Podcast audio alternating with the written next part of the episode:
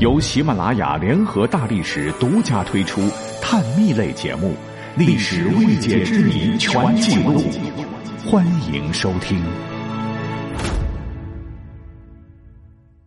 大家好，我是大力丸。一位我们熟悉又陌生的奸雄，在其人生大幕落下的时候，留下了一个堪称历史上最温情又最啰嗦又最操心的遗言，堪称遗言之最。那这位呢，就是三国时期的大奸雄曹操曹孟德。当然，有人说他大英雄，我也不反对。那么曹操一生啊，我们可以看，从以汉天子的名义征讨四方，到对内消灭二袁、吕布、刘表、马超、韩遂等割据势力，对外降服南匈奴、乌桓、鲜卑等，统一了中国北方，那也是相当的气吞山河。故而有人说啊，曹操是奸雄。其实我认为是脸谱化了曹操。生逢乱世，天下若无曹操，不知有几人称帝，几人称王啊！那除了雄才大略这方面，曹操也是东汉末年杰出的政治家、军事家、文学家、书法家，更是三国中曹魏政权的奠基人。就是这么一位乱世英雄，临末了去世的时候，他的遗言简直跟我们心目中那个曹操完全不一样，像换了一个人似的哈。没有什么慷慨激昂的政治遗嘱，什么革命尚未成功，同志仍需努力，没有什么孤傲视天下，横扫六合，千古完人哉等等这些个自我的高度评价。他的字里行间和他伟大的事业完全不相干，是非常非常的朴实。刚讲了啊，他的遗言非常啰嗦。根据魏武遗令记载，他老人家一口气说了将近三百多个字。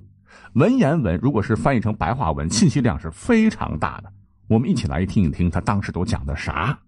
说午夜半觉晓不佳，至明日尹州汉出，服当归汤。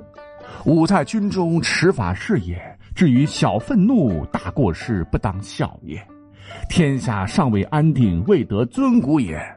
吾有头病，自先着责，无此巴拉巴拉。这翻译过来就是：我昨天夜里觉得不大舒服，第二天喝了粥出了汗，后来又喝了药，是当归熬的汤。记得吾在军中的时候，呃，经常因为小事生气，这样不好，情商太低。你们不要学我。我呀，还有风头病，风一吹就疼。我死后，你们主持葬礼的时候，别忘了把我头巾放上去。那文武百官哭到的，哭个十几个来回就算了，把校服脱掉，该干嘛干嘛去。还有啊，没说完呢，驻守边疆的战士，别等我死后就不好好上班了。还有啊，我的婢妾，他们都是好人，平时日子过得很勤苦。我走后，你们要好好待他们，让他们住在铜雀台去吧。想嫁人就嫁人，别为我守寡一生。还有，哎，你们这些孩子也经常要到铜雀台来看看我。我的屋里有一些进贡的香，别用来祭祀了，分给我的夫人吧，免得浪费。哎，夫人们也别闲着没事也可以学学编织卖卖鞋。要是曹家以后破产了，还可以靠这个挣点钱。我做官时候的衣服、绶带都放在一起了，你们可以放在其他地方藏着。若是不行的话，你们兄弟几个就把他们分了吧。等等等，各位听听，啰嗦不？操心不？可是听完一旦枭雄的遗言，哎呀，又觉得很温暖啊！是道尽家长里短，儿女情长啊。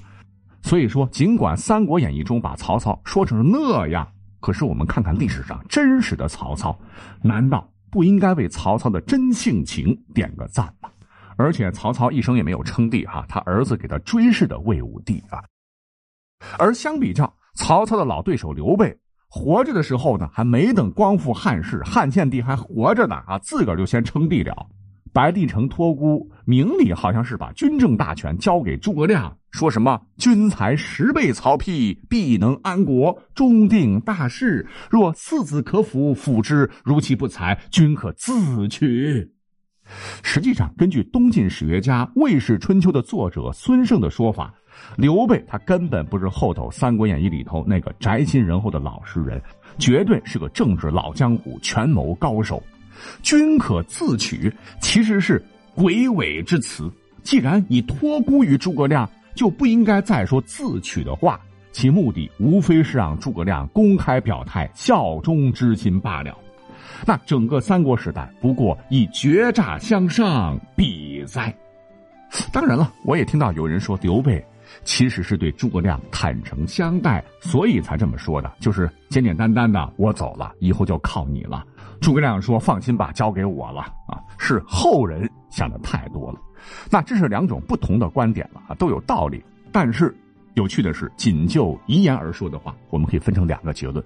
如果刘备是暗有所指，那这份遗言绝对是历史上最失败的遗嘱之一；而如果刘备是意在表达对诸葛亮充分的信任，打消任何对北伐事业的疑虑，而刘备所谓的自取指的是北伐讨贼、收复汉室天下，那么这份遗言又会成为历史上最掏心掏肺的一份遗嘱了，感人肺腑啊！